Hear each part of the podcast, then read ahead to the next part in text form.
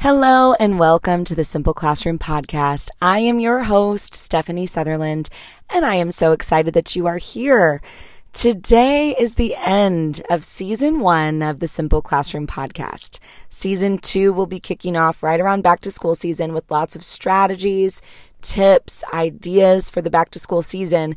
But I want to enjoy my summer just as much as the rest of you, so I'm going to be taking a few weeks off to travel with my family, take a quick trip to Disney World, and do some fun things online with my teacher friends. Now, that doesn't mean that I'm not going to be working this summer, and it doesn't mean that I'm going to be hands off at the Simple Classroom because there are a lot of things to be done to get ready for back to school season, both in the TPT space and in the teaching space.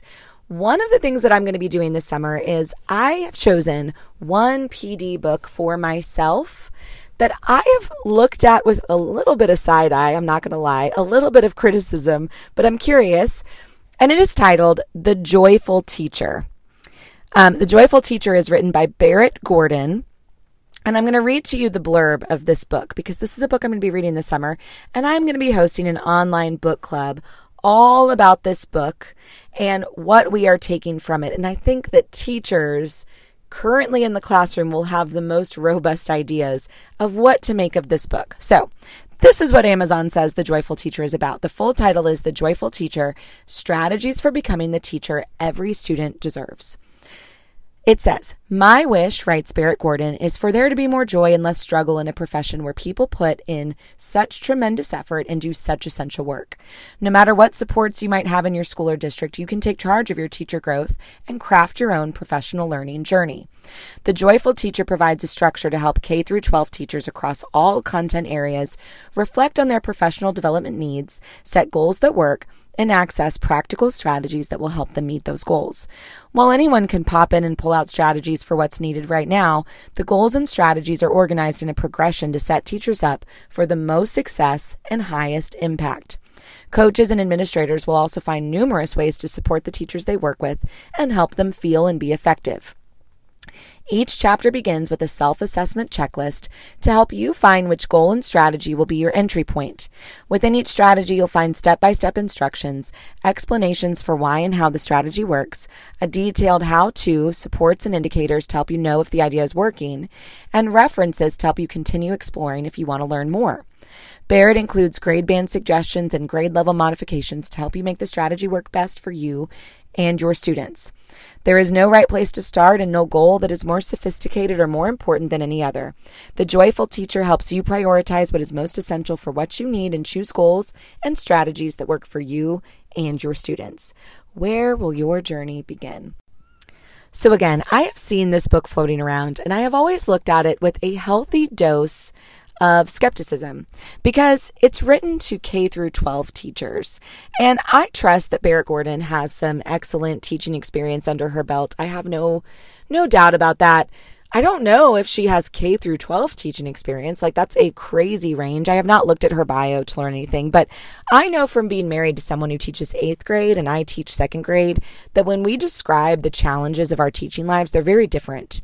Um, there are things that I am struggling with in the classroom just the fatigue of having the same group of children in my room for seven and a half hours every day, all day, and never having any different personalities or any different perspectives or any breaks from those children and building such a community with the same seven kids, it provides challenges. It also provides immense pros, right?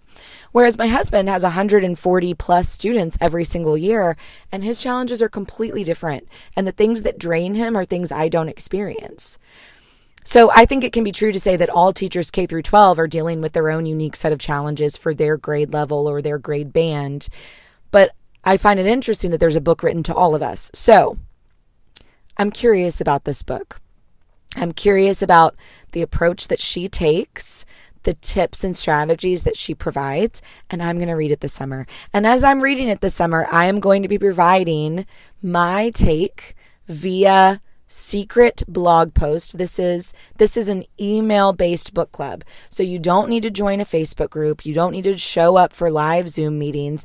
It's simply going to be me every single week sending out an email with a synopsis of what I've read in the book so far and my take on it, my thoughts. And then I would invite each of you to write back to me so we can keep the discussion going. If that sounds interesting to you, you can click on the link in the show notes to join the secret book club, the secret email list blog post book club, and join in on the conversation this summer as we talk about becoming a joyful teacher. And is that possible in this day and age? I'm not saying it's not possible to find joy in your job, but what does it take to set aside some of the most difficult parts of public education and find joy in the everyday life in our classrooms? I'll be curious to see what she offers in the book, and I'll be excited to add my own input to it because y'all know I love to talk. So if you want to join my book club and keep in touch all summer, click the link in the show notes to join today.